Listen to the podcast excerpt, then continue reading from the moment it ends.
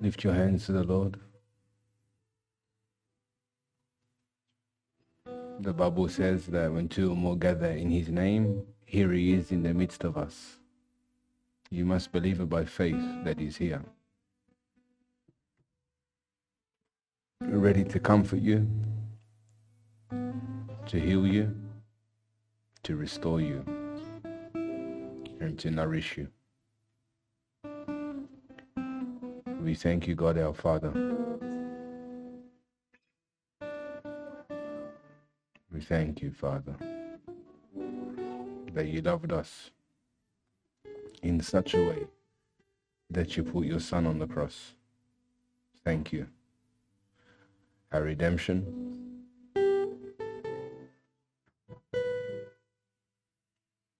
our restoration, our hope is all in your Son. Thank you, Jesus Christ, for taking the price of us all and freeing us. Thank you. I declare this freedom over every person here and their families. We stand now by your grace alone, and we thank you that we are sheltered from Satan, we are sheltered from sin, and we are sheltered from this world. To you belongs all the glory, Lord, and we thank you. I thank you that we are free because of your blood. Thank you for your blood, Lord.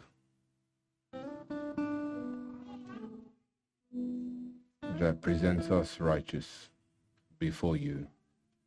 Lord Jesus, I pray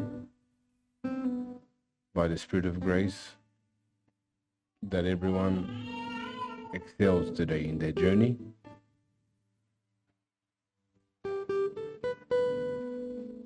That every believer here excels in their journey, that they may know you more and more and fellowship with your Holy Spirit. We love you, Lord, and we thank you. I pray for every pain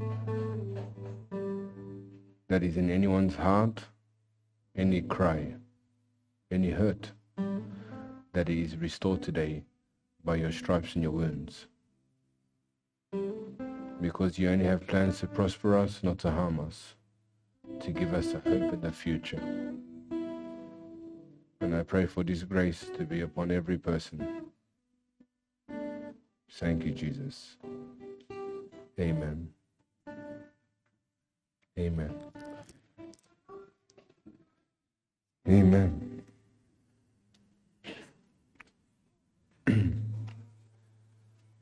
There's a bit of an echo here.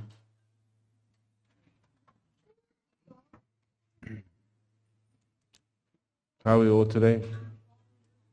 We good? Amen. Oof.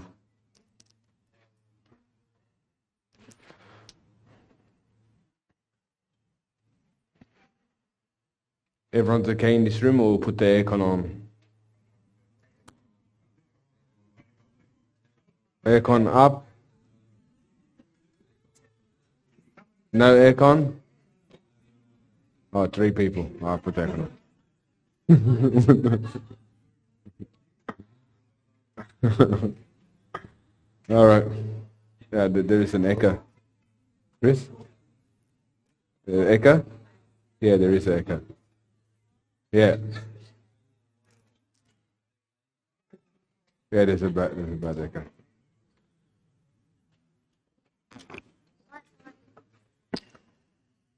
All right. He can stay if you want to go.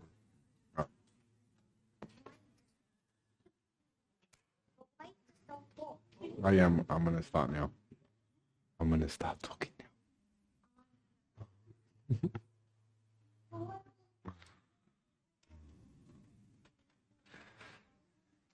okay, that's better. Yeah, that's good. How are we doing today? that's good. Thank God. Ready for tonight? Amen. So last week, everyone remembers what happened last week, yeah? the first stage of entering the grace of our Lord Jesus Christ is. Can we have the microphone for that one? So we probably took around 20 answers until someone said accountability. But yeah, no, it's better, Chris. Still an echo, but it's better than before. Yeah, yeah, we'll, we'll get it out. I'm gonna work the crowd today again.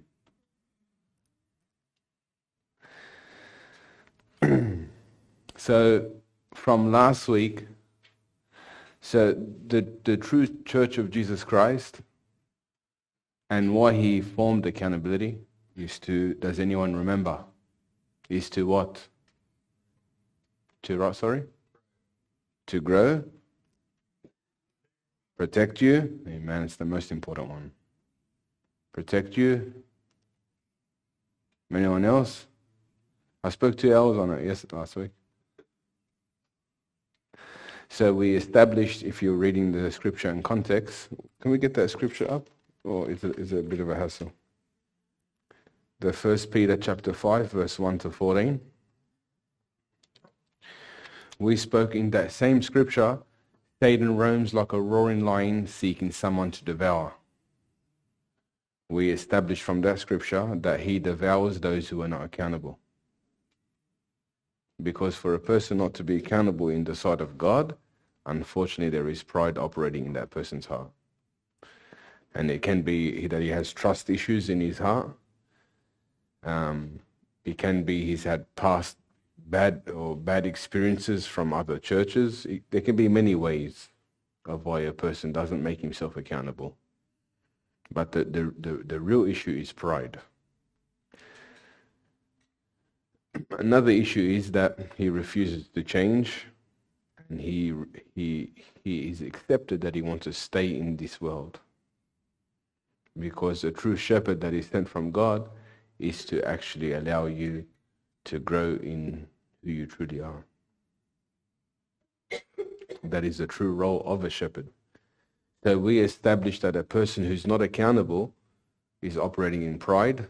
Unfortunately, Satan has access to devour that believer because a person who's not accountable, let's speak truth now, he's, he's isolated himself.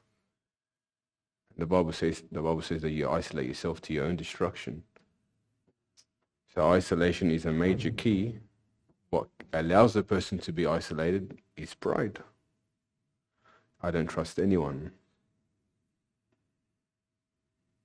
And this is the most important thing in, in the sight of God of how God actually promotes you.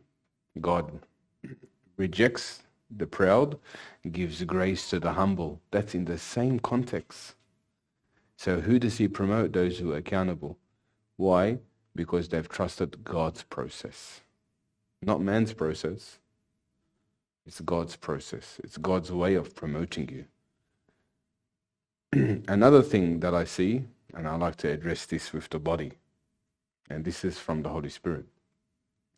The greatest danger we have in the churches today is that when someone operates in a gift, they seek to be shepherded through a gift.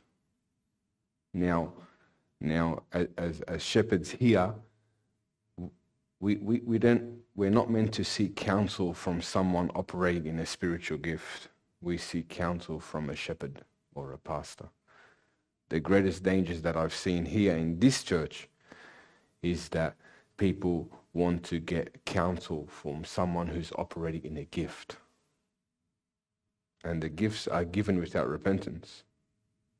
It doesn't mean that you're qualified to shepherd someone. I'd like to clear that here in this place. And I don't take responsibility from anyone seeking counsel from anyone else other than a shepherd because a gift doesn't lead you. A gift is given for you to operate in the kingdom, and it doesn't mean that you have the authority to shepherd someone. And I'd like to clear that in my heart. Holy Spirit brought this up to me today. That so many people they're attracted if they see someone walking in a gifting or in, they have dreams or they see in the spirit, it doesn't mean you shepherd. So as, as, a, as a shepherd here, I like to clear this because we have to give an account to God for every word that we've spoken into a person's life. A gift, a gift doesn't shepherd someone. A gift is given without repentance. It's given through the laying of the hands. It doesn't mean you're qualified to shepherd. So be wise in who you allow to speak into your life. This is just to protect you here.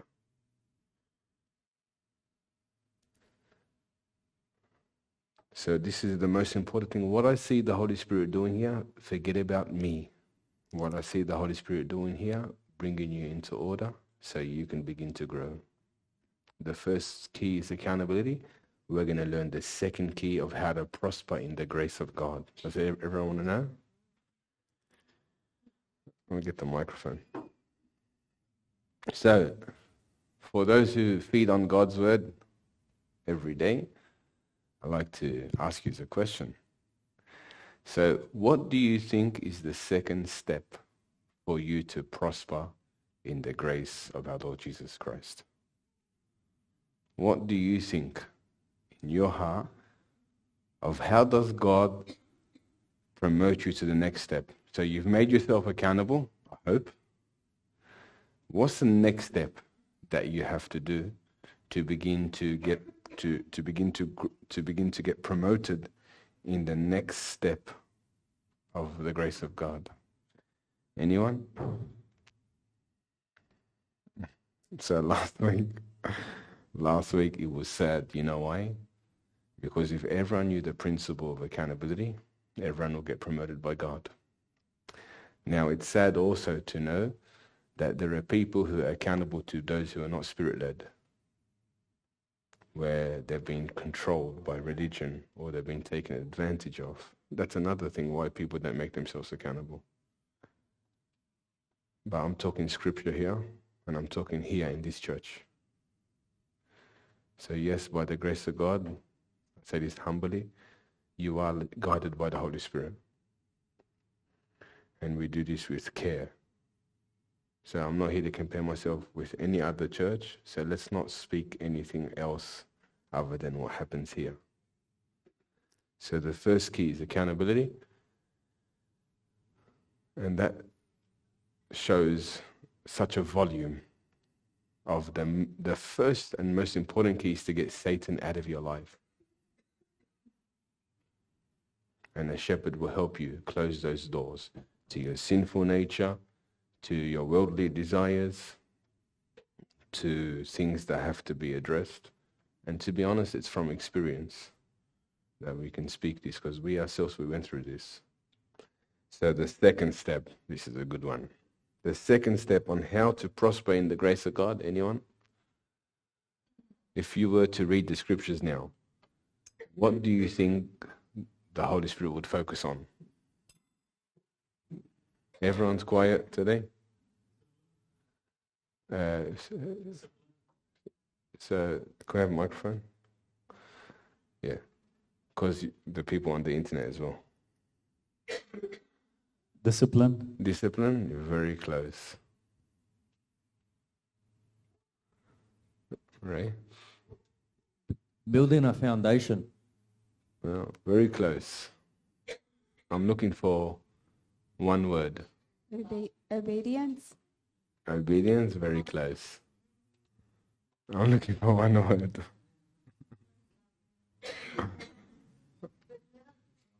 no, I can't give it away. You you get it straight away. Consistency. Consistency, Focus. focus, close. They're all close. I'm not going to say no to anyone anymore.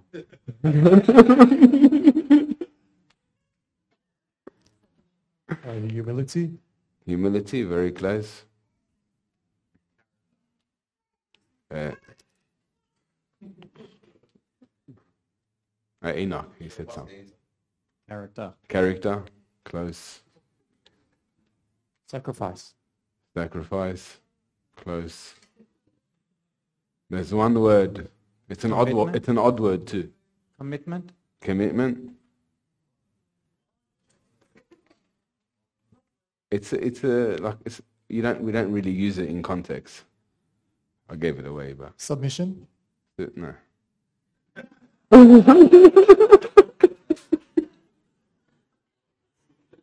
I can't help myself.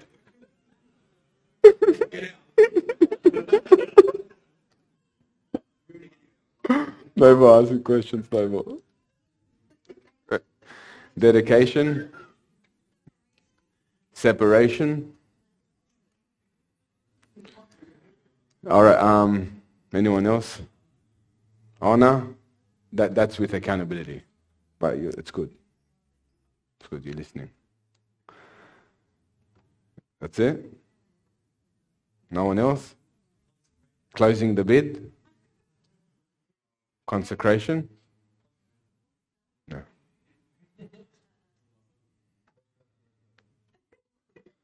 Close to what he said. Sounds the same.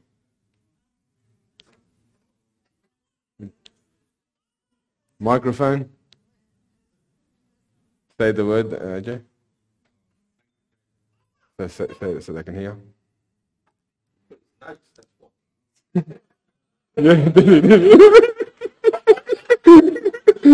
yeah,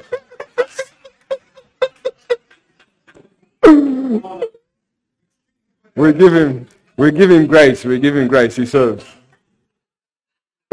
Sanctification. Sanctification.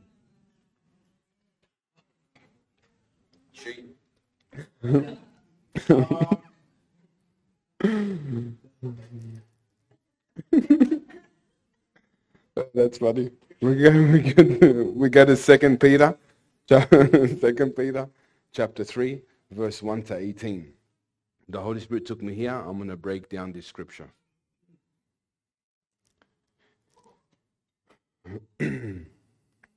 okay, so let's have a go.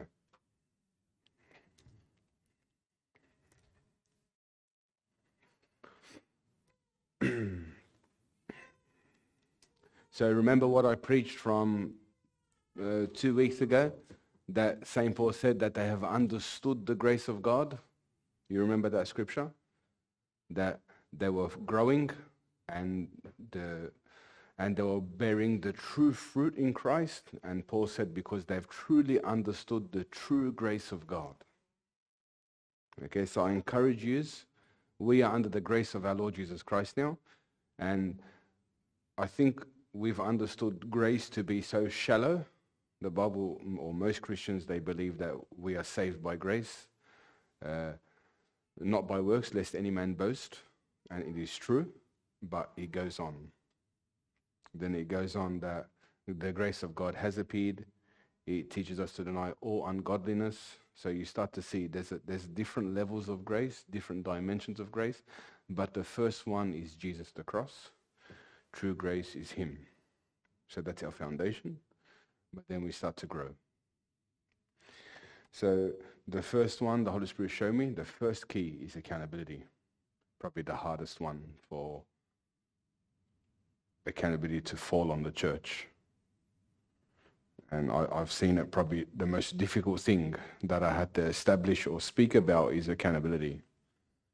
I really believe that people, they, they view it in a different way where, where the leader or the shepherd may take advantage or control that person or I don't trust him for my own life. And I can speak so much about this, but I don't want to go there today. I can say this, that those who are accountable open heaven for the Holy Spirit to minister and speak because true accountability is true love, true honor, and true trust. So let's go here now.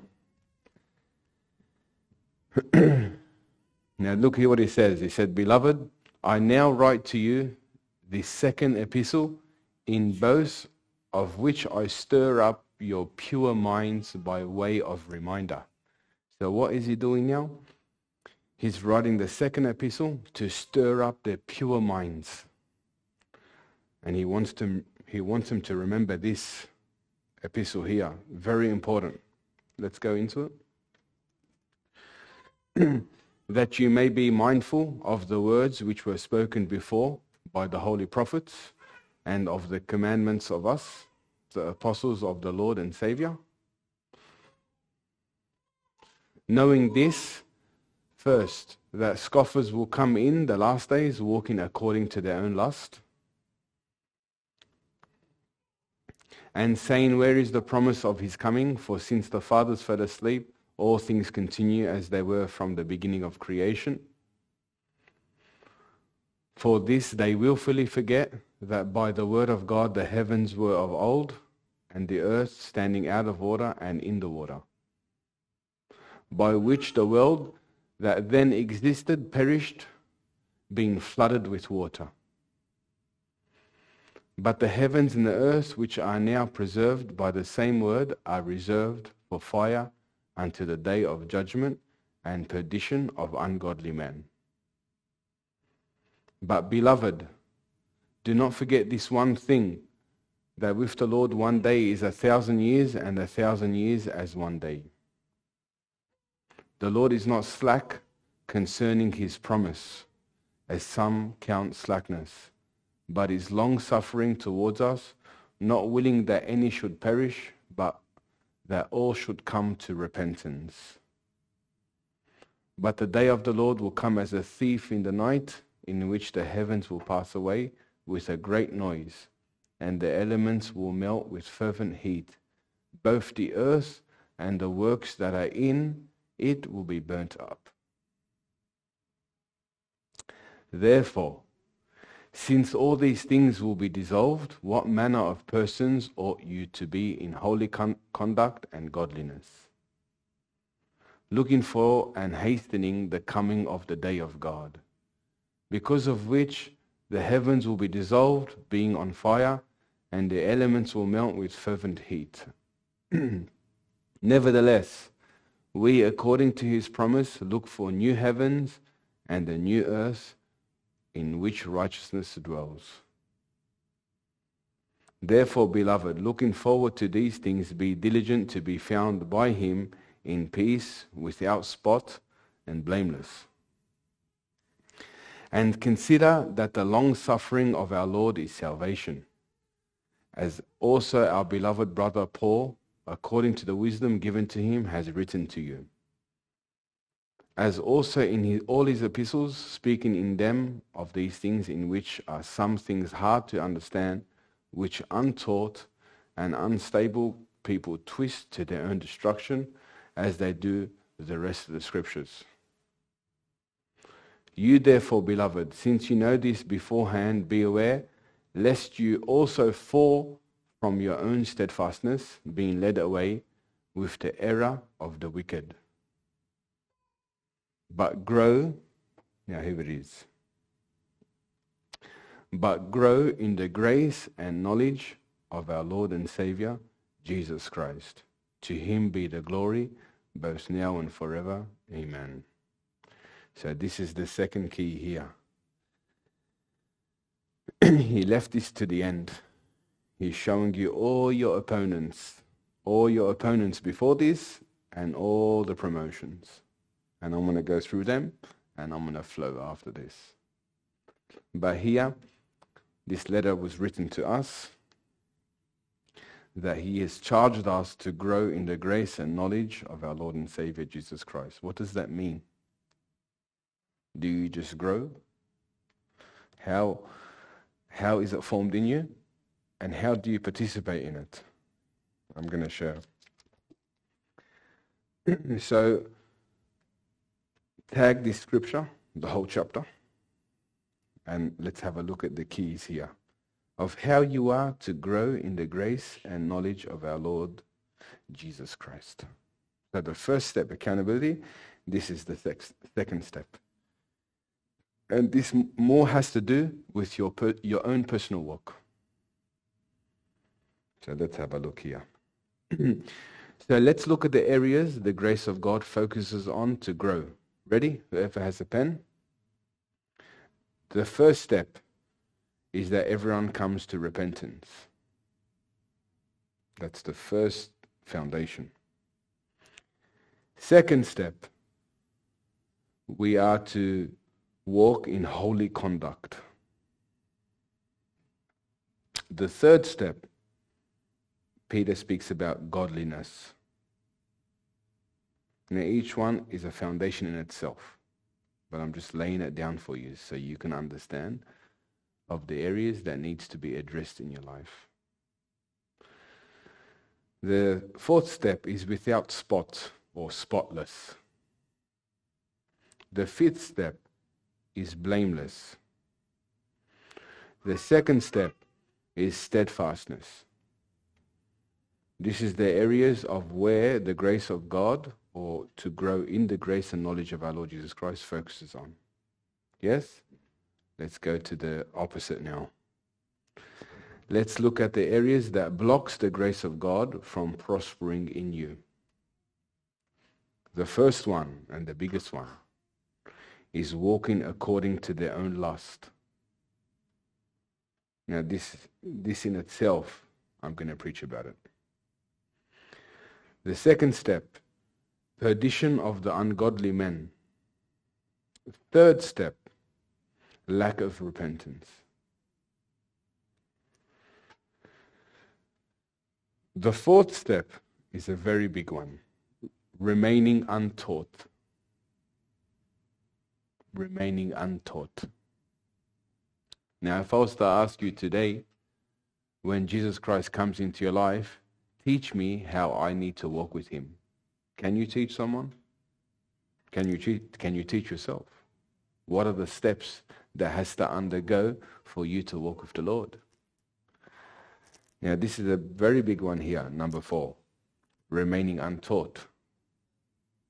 And I really believe this one here, if you remain like this, creates no vision in you of where you're going. Can I say it like this? If you don't know where you're going, how would you have the fire to keep moving? It's very true. So what does the Bible say? Hosea 4 6, my people destroyed by the lack of knowledge. It's true. Christians today, they don't know where they're going. And that's why they keep falling into the world, because they're untaught. They keep serving the world. Their appetite is for the world, because they're untaught. Number five, twisting of the scriptures because of their unstable ways. So number five, twisting of the scriptures. Number six, unstable. Number seven, led away with the error of the wicked, meaning falling into error. So let's repeat them again. Everyone needs to come to repentance first. Their holy conduct, or in the KJV it says holy conversations. Number three, godliness without spot, blameless steadfastness. What blocks the grace of God from prospering in you, in you is walking according to their own lust. Perdition of the ungodly men. And here, just to, just to give you a feel for it, the, the son of perdition, or, or where he focuses on, the area that he builds himself as the true antichrist is around money is around money. But I'm not going to preach about this today. But the son of perdition of, of the ungodly man, one of the, the, main, the main strategies he uses against believers today is money. Lack of repentance, remaining untaught, twisting of the scriptures, unstable, led away with the error of the wicked. Okay. Now let's get into it.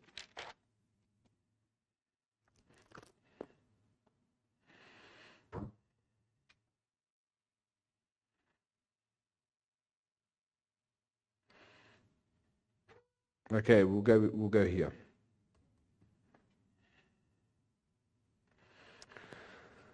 We'll go to First John chapter 2 verse 15 to 20.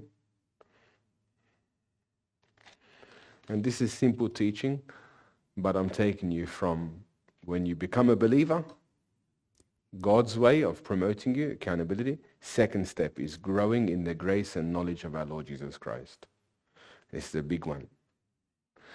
So let's go here. This is simple teaching, but I'm just taking you through the motion.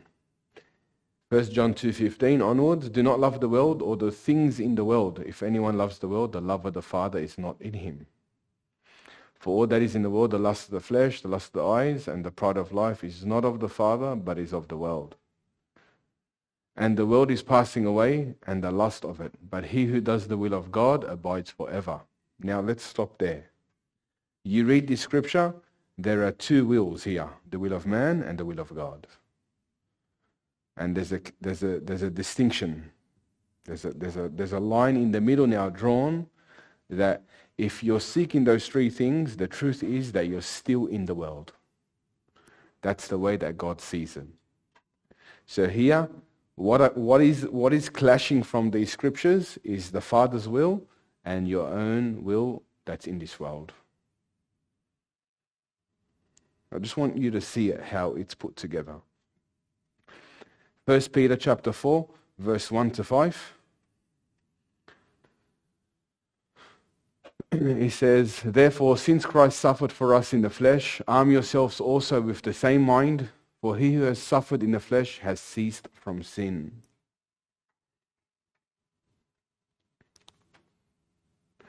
That he no longer should live the rest of his time in the flesh for the lust of men, but for the will of God. You start to see the, the distinction between the Father's will and the will that's in this world.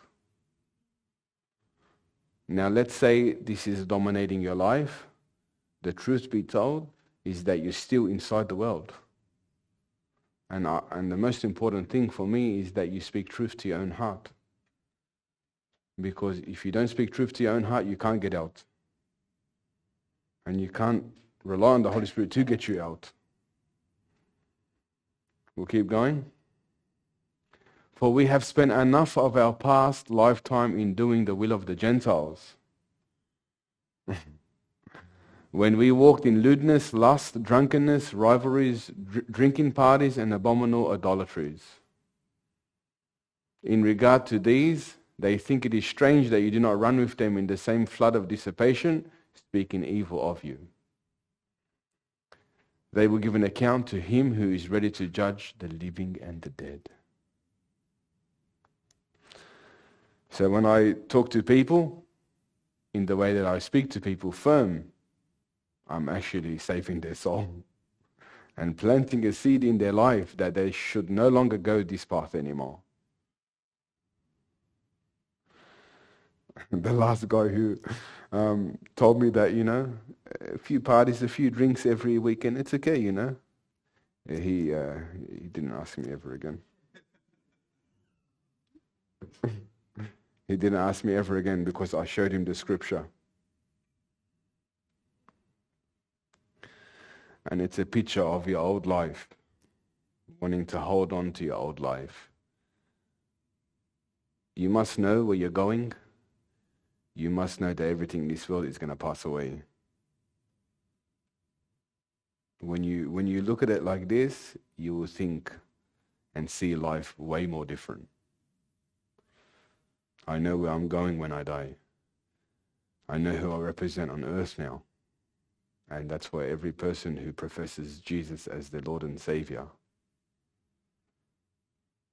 there's something that I don't want to burn. There's something I don't want to contaminate is my relationship with the Lord. Because I'm telling you, you work so hard to climb that mountain with the Lord, like this, you can come down. That's how easy it is for you to feed and to be consumed by the flesh. So look at these scriptures that I just showed you. The will of man, the will of God. It's a fine distinction. There's nothing in between. You're either there or you're there. And it is the truth. Satan tells you, you know, you can drink the cup of the Lord and cup of demons on the same table. It's not true. Next one, 2 Timothy chapter 2, verse 20 to 26. Now this is a eye-opener. now look what it says here. But in a great house there are not only vessels of gold and silver, but also of wood and clay, some for honor and some for dishonor. but they're both in a house. They're both in the house of God. Yes? This is the picture of believers that there are going to be someone who wastes their life on earth, and that is the truth. Don't let it be you, because that's your free will. But it's sad. There are not many people would say yes to the Lord. That's what the Bible says. Many are called, a few are chosen. It's those who want to say yes, and those who've, through the encounter with the Lord, have understood that apart from Him there is nothing, which is nothing. So look what it says here. Therefore, if anyone cleanses himself from the latter, he'll be a vessel for honor, sanctified and useful for the master, prepared for every good work. Flee also youthful lust, but pursue righteousness, faith, love, and peace with those who call on the Lord out of a pure heart. But avoid foolish and ignorant disputes, knowing that they generate strife. And the servant of the Lord must not quarrel, but be gentle to all, able to teach, patient. In humility, correcting those who are in opposition, if God perhaps will grant them repentance, so that they may know the truth, and that they may come to their senses and escape the snare of the devil, having been taken captive by him to do his will. What is Satan's will? What is Satan's will? Anyone? What is Satan's will? Serve the world. Serve yourself. That is Satan's will. Selfishness. Focus on yourself. It is the truth.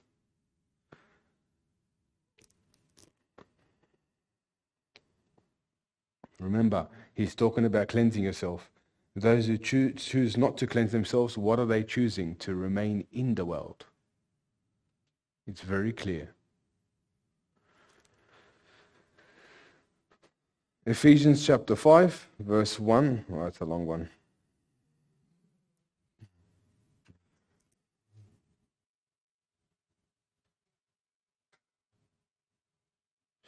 We'll leave this one out.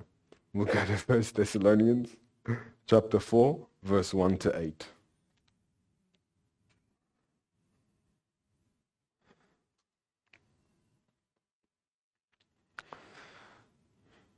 Okay, you ready?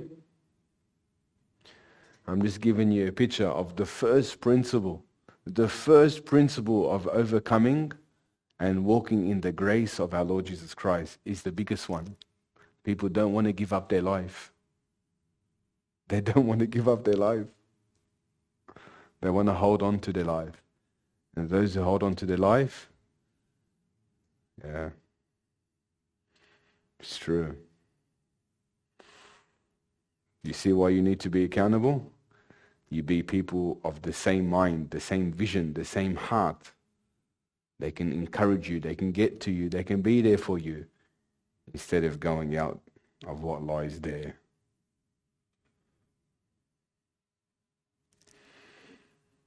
So I have a saying, and it's true. You choose your friends, you, you choose your destiny. It's true. So let's have a read here. It says, Finally, believers, we ask and admonish you in the Lord Jesus that you follow the instruction that you receive from us about how you ought to walk and please God. Just as you are actually doing and that you excel even more and more, pursuing a life of purpose and living in a way that expresses gratitude to God for your salvation. For you know what commandment and precepts we gave you by the authority of the Lord Jesus. For this is the will of God, that you be sanctified. Now AJ and Becky, they got it right. Amen. For this is the will of God. Hang on a second. He's taken us to something greater now, that you be sanctified.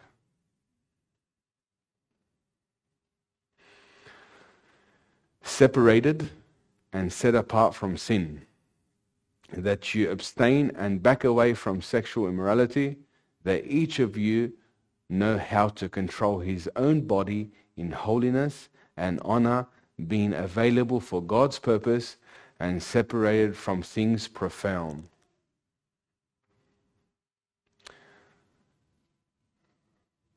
Not to be used in lustful pa- passions like the Gentiles who do not know God and are ignorant of his will. And that in this matter of sexual misconduct, no man shall transgress and defraud his brother, because the Lord is the avenger in all these things, just as we have told you before and solemnly warned you. For God has not called us to impurity, but to holiness, to be dedicated, set apart by behavior that pleases him, whether in public or in private. So whoever rejects and disregards this is not merely rejecting man, but the God who gives his Holy Spirit to dwell in you and empower you to overcome temptation. Wow. So the Holy Spirit, he's, he's marking himself now of the true mark of why God the Father, through his Son, has given us the Holy Spirit. To what? Help you overcome the flesh. Can I ask you this? When you know the Holy Spirit is like this, what are you to focus on? When I knew the Holy Spirit's more interested in what's happening inside of me here, to, to do away with the old man and to break my sinful desires, my rebellious nature, and everything that is in this world, I located him. I understood what I'm attached to and what I'm feeding. And that was a bridge that allowed him to continuously speak to me because I understood the things that he has to address inside of me. And that's a process in itself. But I'm just sh- showing you how you how you are to introduce yourself to the Holy Spirit because the Holy Spirit has a personality.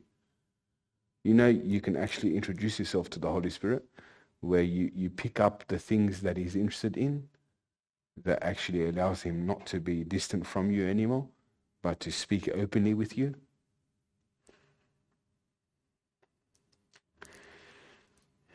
You know why I say this? Because in the beginning, I wasn't hearing the Holy Spirit like I am now. But I've understood now. The first ministry is inside. What happens here in private place, in my heart, in my conscience.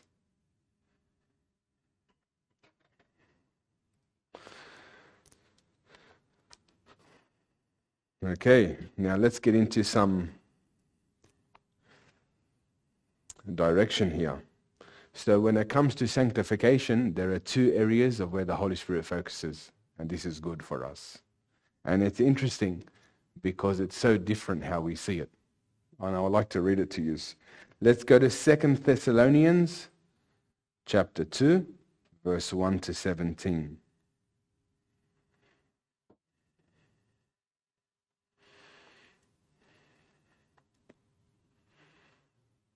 So let's read this. It's probably the last time I read a whole chapter, but there is two major roles here. When it talks about sanctification, there are two there are two areas that the Lord focuses on, and it's good. And I'll share it. He says, Now in regard to the coming of the Lord Jesus Christ and our gathering together to meet him, we ask you, brothers and sisters, not to be quickly unsettled or alarmed either by a so-called prophetic revelation of a spirit or a message or a letter alleged to be from us, to the effect that the day of the Lord has already come. Let no one in any way deceive you or entrap you, for that day will not come unless the apostasy comes first. That is the great rebellion, the abandonment of the faith by professed Christians. Now, this is a the dream that I had from when we were in COVID about the two houses, one getting uprooted from the roots, God showed me many people will turn away from the Lord. Then he showed me damages, um, believers damaged by the roof. He showed me that people um, got attacked in their thoughts from all the corruption that happened in the world, but they recovered. But many, I never forget that vision that I had. I never forget it. And it's a picture of the shallow foundation that we have established in the Lord. If I can take it back to those two houses, I take it back to one major issue the shallow foundation we have with the Lord, meaning the true commitment we have with Him. So let's keep going. the great rebellion, the abandonment of the faith by professed Christians, and the man of lawlessness is revealed, the son of destruction, the Antichrist, the one who is destined to be destroyed, who opposes and exalts himself so proudly and so insolently above every so-called God or object of worship, so that he actually enters and takes his seat in the temple of God, publicly proclaiming that he himself is God. Do you not remember that when I was still with you, I was telling you these things, and you know what restrains him now from being revealed? It is so that he will be revealed at his own appointed time. For the mystery of lawlessness, rebellion against divine authority, and the coming reign of lawlessness is already at work, but it is restrained only until he who now restrains is taken out of the way. Then the lawless one, the Antichrist, will be revealed, and the Lord Jesus Christ will slay him with the breath of his mouth and bring him to an end by the appearance of his coming. The coming of the Antichrist, the lawless one, is through the activity of Satan, attended with great power, all kinds of counterfeit miracles and deceptive signs and false wonders, all of them lies, and by unlimited seduction to evil, and with all the deception of wickedness for those who are perishing, because they did not welcome the love of the truth. So you can know the truth, it doesn't mean you love the truth. This is a fine distinction of true believers. He just spoke about false believers here. Christians leaving their faith. Why? Because they didn't love the truth.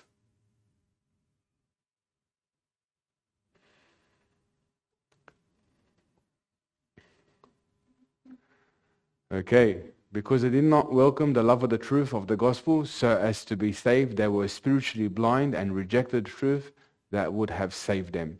Because of this, God will send upon them a misleading influence and activity of error and deception so they will believe the lie. And that is sad. That is so sad. In order that they all may be judged and condemned who did not believe the truth about their sin and the need for salvation through Christ, but instead took pleasure in unrighteousness. But we should we, but we should and morally obligated as debtors always to give thanks to God for you, believers, beloved by the Lord, because God has chosen you from the beginning for salvation through the sanctifying work of the Spirit. Now he's going back to sanctification again. You need to get this. He's focusing now on sanctification now. God has chosen you from the beginning for salvation through the sanctifying work of the Spirit that sets you apart for God's purpose. Number one. Now, the two sanctification works are here. Because God has chosen you from the beginning for salvation through the sanctifying work of the Spirit that sets you apart for God's purpose, and by your faith in truth of God's word that leads you to spiritual maturity. It was to this end that he called you through our gospel, the good news of Jesus' death, burial, and resurrection, so that you may obtain and share in the glory of the Lord Jesus Christ. So then, brothers and sisters, stand firm and hold tightly to the traditions which you were taught, whether by word of, of mouth or by letter from us. Now may our Lord Jesus Christ himself and God our Father, who has loved us and given us everlasting comfort and encouragement, the good, well-founded hope of salvation by his grace, comfort and encourage you and strengthen your hearts, keeping them steadfast and on course in every good work and word. Okay, so let's have a look at this here. This is important for you to understand. So when it talks about sanctification, look how Paul addresses it here.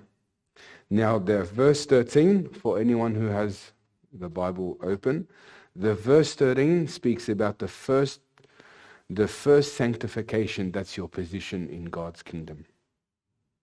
It's crucial that you know this.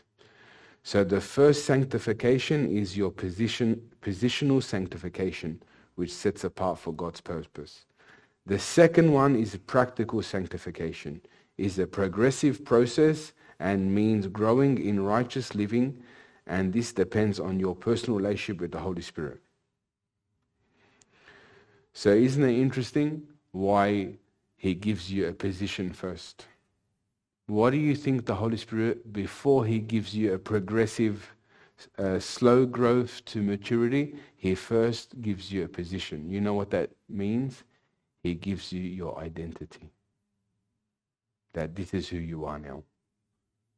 Imagine working for something you don't know who you are.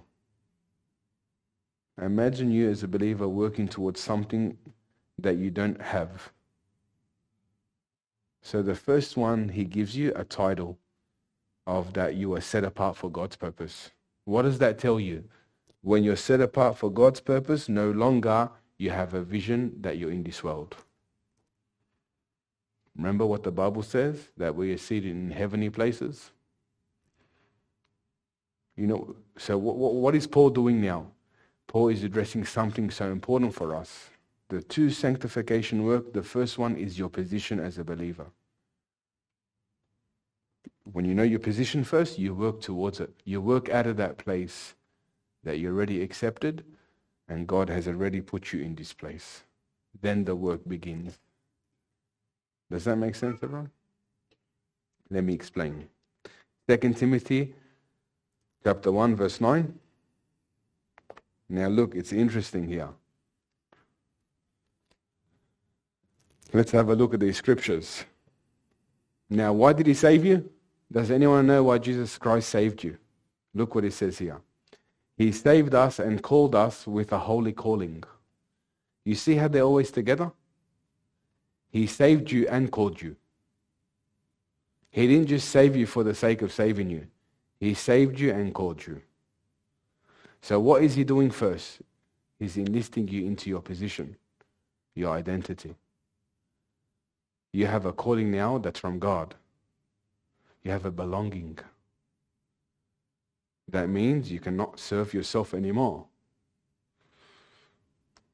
Because I really believe, imagine you, imagine you accepting Jesus Christ and not knowing you have a calling. You'll be wondering all your life. That's what Christians are doing. They're wondering all their life. Does God, is God going to use me? Bible tells you. What plan does he have for me? The Bible tells you. He already sees you in this way. So let the scripture speak for itself.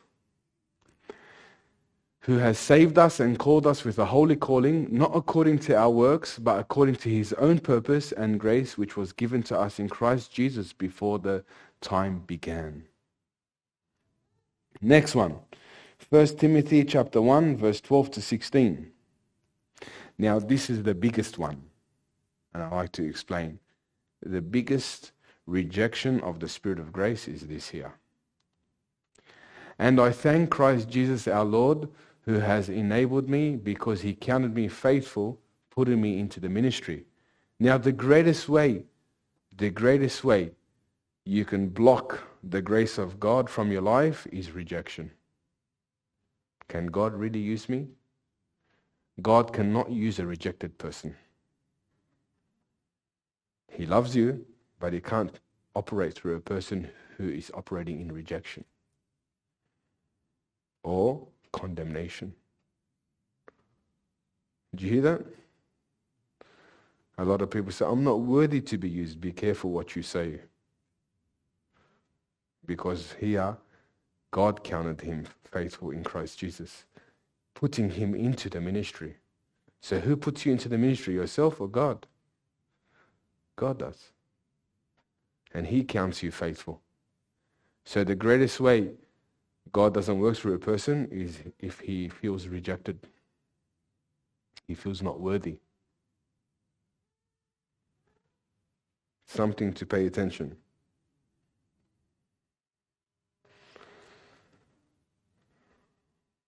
So the enemy knows this. So he continu- continuously beats the Christian up by what? Condemnation. I don't feel like I'm worthy. I'm a failure. This is the greatest way you reject your calling. I keep reading it. And I thank Christ Jesus, oh, sorry.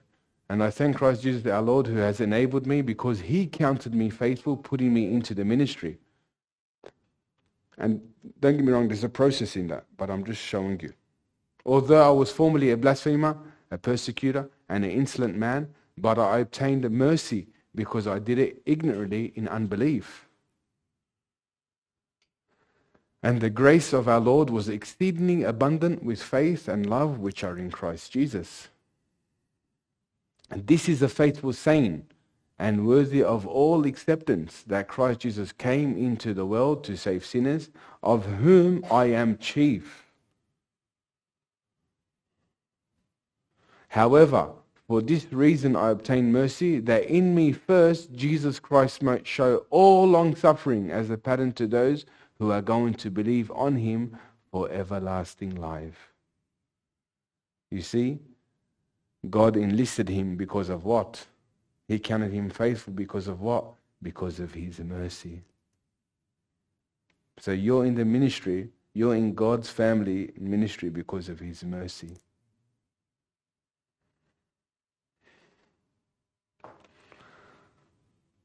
So isn't that interesting that Satan attacks your personal effort and takes your eyes off God's mercy that slowly allows you to lose your power to operate in God. Remember, it's not how hard you stand, it's how much you receive his mercy.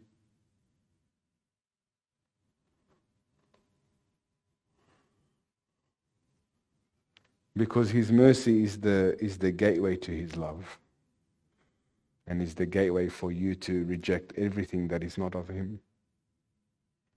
Remember the one who the one who forgiveth much, he what? He loves much. And that's mercy in itself. It is the truth. So the one who's truly been forgiven from the Lord loves him the most. And that foundation is mercy itself. Next one. 1 Peter chapter 2 verse 9 to 10. This is positional sanctification you must know your position as a believer. So if someone was to come to you today and say, this is who I am now. I'm God's steward. I'm God's workmanship now. Every believer here now is that person. And then you go through the process. So 1 Peter chapter 2, verse 9 to 10, it says, But you are a chosen generation, a royal priesthood, a holy nation, his own special people, that you may proclaim the praises of him who called you out of darkness into his marvelous light. Who once were not a people, but now are the people of God, who had not obtained mercy, but now have obtained mercy. See how big mercy is? Next one. Hebrews chapter 12, verse 1 to 2. Therefore, we also, since we are surrounded by so great of a cloud of witnesses, let us lay aside every weight and the sin which so easily ensnares us. Let us run with endurance the race that is set before us. Looking unto Jesus, the author and finisher of our faith, who for the joy that was set before him endured the cross, despising the shame, and has sat down at the right hand of the throne of God. Amen.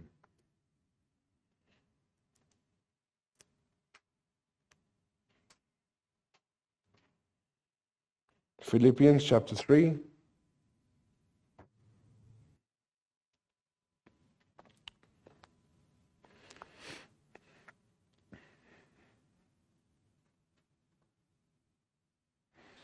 Philippians chapter 3, verse 12 to 14. It says, Now that I've already obtained it, this goal of being Christ-like, or have already been made perfect, but I actively press on so that I may take hold of that perfection for which Christ Jesus took hold of me and made me his own. Brothers and sisters, I do not consider that I have made it on my own yet, but one thing I do, forgetting what lies behind and reaching forward to what lies ahead. I press on towards the goal to win the heavenly prize of the upward call of God in Christ Jesus. So you start to see here the two areas where God focuses on your position. You must know that you belong now to your Heavenly Father and you have a calling on earth. If you don't know this, you'll be trying to cleanse yourself for nothing. But when you understand that you belong to Him, you, ha- you have a position, and that you work from that position, everything begins to climb in the right direction. So the first sanctification work is your title as a believer. How many people know here now that they are God's workmanship? How many people here would say, I'm not worthy? I'm not ready. Is this really who I am?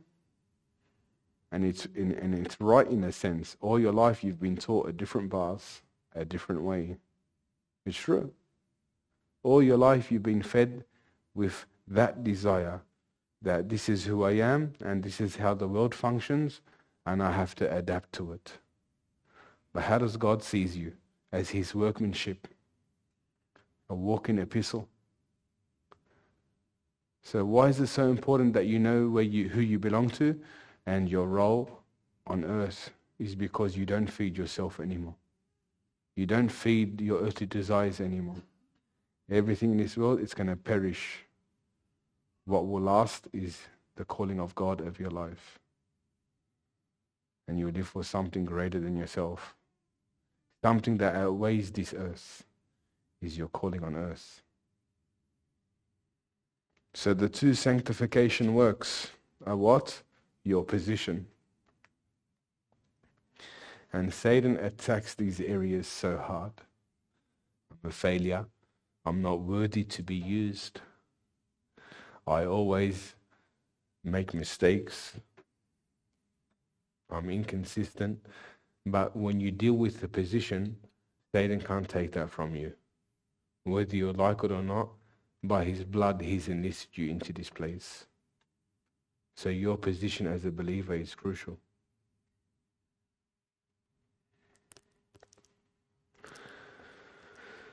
Okay.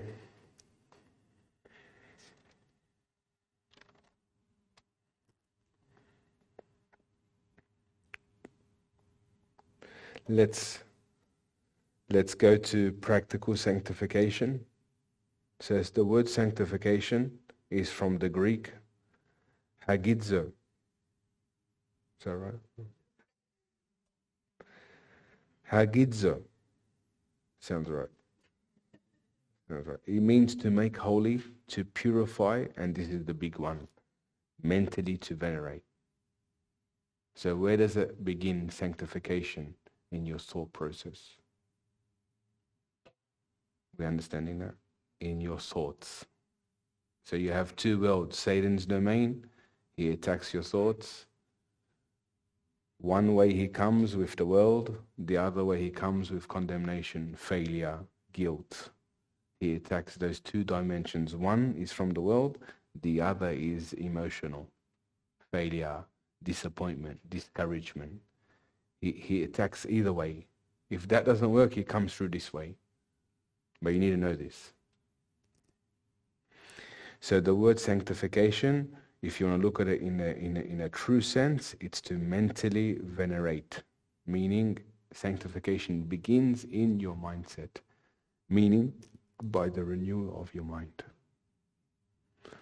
And how do you renew your mind? Let's go to John 17, 17 to 19.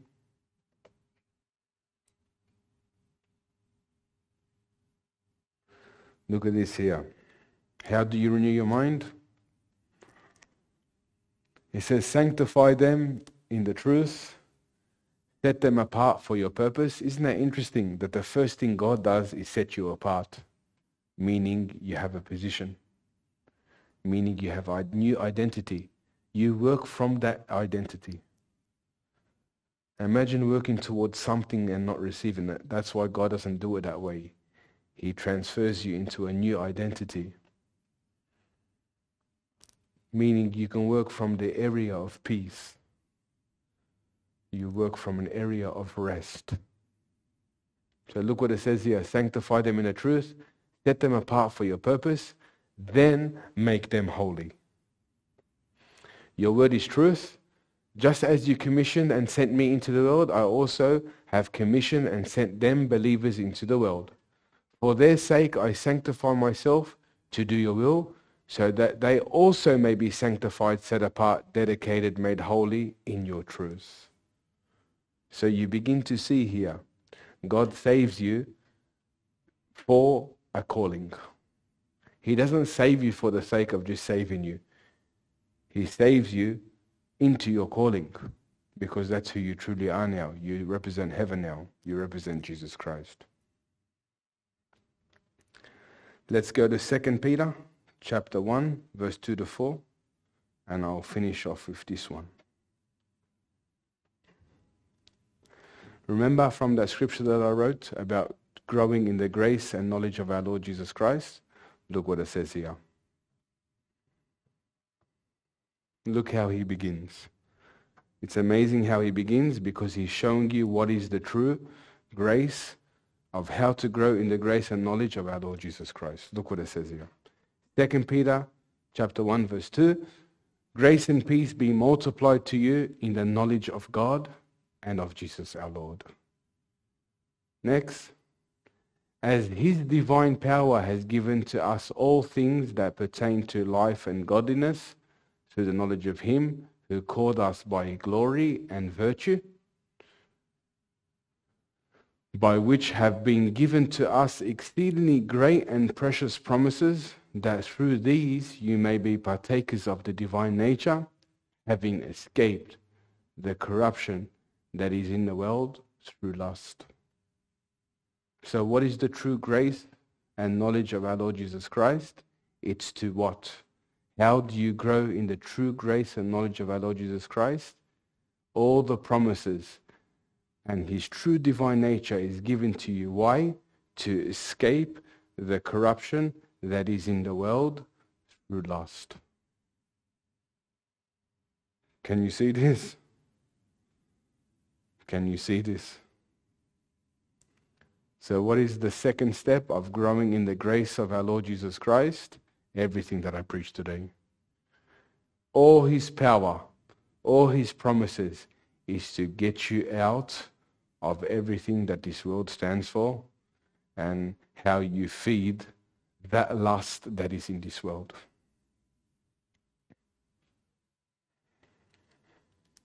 So bless you all. And I want you to think about what I preached today. Because the different stages of grace, the different stages of grace promotes you into the next level. And you begin to see, what am I working towards? And you know how God sees it? You're working towards to be his hands and his feet on earth. That's how God sees you, to be his hands and feet on earth. And that is what every believer must understand. That the true grace that is given to us leads us into a holy calling. And every believer has this calling on earth. You, you better believe it because that's what God's written over your life. So the two sanctifications, position, belonging, and the sanctification work, the slow progress work of the Holy Spirit. So bless you all, and um, let's pray.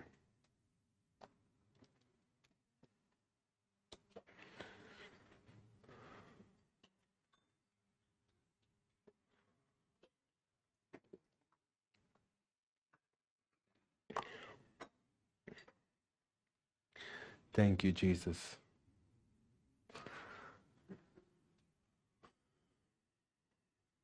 From all this teaching, I, from all this teaching, I can see this that God is establishing you on the true foundation. I'm telling you the truth. If there's something that I can say to you, God is establishing you on the true and right way.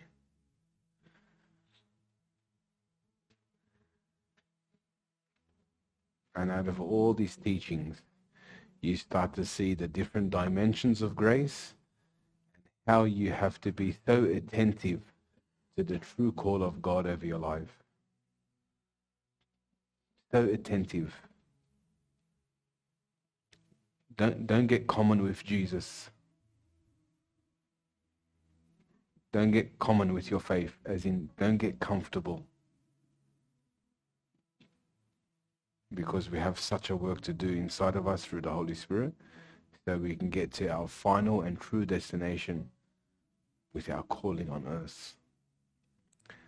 So, how does God see true grace that is operating through a believer, that he is operating in his holy calling on earth? What is your calling? Many people cannot answer because they haven't heard from God. And it's true. If I was to ask you now, what did the Holy Spirit tell you regarding your calling? Many will can, cannot answer. Why? Because they haven't gone through the motion. First, accountability. Second, position. Sanctification. I know who I am. I'm working from this place now. Then the sanctification work of your flesh. Dealing with the old man. The, the fleshly man. The carnal man. Denying the world. And that's a, that's a testimony in itself but you must know where you're going. It's a vision. God wants to put a vision in you. Because as long as you have a vision, you'll fight for that. So important that you know this. God is establishing you on the right way. There's many promotions. There's like 13 levels of grace. And I and if I can say this humbly, if I was to preach the, the grace of God, this, this teaching would always come to me. This teaching. The, the, the wrestle with the world, the wrestle with the flesh. My life, His will. Which one is it? This is the wrestle that we have now. So I encourage you to, to be to be a, a true believer, attentive to hearing this message and putting it into practice. Because it's so important that God establishes you in the true grace of God. So open your hands. Please, as long as you're in this place, we are we are to get uh, motion we are to excel. We're not to stay the way we are. Please understand this. We are to continuously grow and to continuously be who we truly are in Christ. Don't become religious. This is who we are. And this is what we need to deal with. You have the fleshly man to deal with now, the sanctification work of the flesh the sanctification of my mindset. I know who I am now. I know that my life is for the kingdom. I'm working for this place now. I have a different appetite. I have a different desire. I have a different fire that I'm to win souls and to build his kingdom on earth. So I pray this prayer for you that this this message of truth enters your heart and, and slowly, slowly begins to have value in you. So let's pray. We thank you, Father, in the mighty name of Jesus Christ. I pray, Father, that the sanctification work of the Spirit begins to take place in their life. First, as their position, their identity, and then the slow progressive work of the fleshly man. I pray, Holy Spirit, that you help them. Help them accept this and help them understand who they truly are on earth. Thank you, Lord. We love you so much, Lord. This is the true gospel. This is the true grace of our Lord Jesus Christ. And I pray by your grace that they are established in this truth every person here. That they're not looking for anything else but to be established in this truth. I pray, Lord, for your Holy Spirit to be given to them, to help them. Accomplish this work of the true sanctification work of the Spirit, which is the true will of God. Thank you, Lord. We bless your name. And Lord, I also pray for every person here who has lost value for your word, who has lost value for your truth, who has lost value for your calling, for their calling. I pray for the people here that have lost that value for their calling on earth, lost that true desire of commitment to walk with you and to be participants of who they truly are. I pray for that fire to burn in them again. Thank you, Lord, that they don't become common with you or comfortable with you. Thank you, Jesus. I seal this prayer and I give you all the glory. Amen.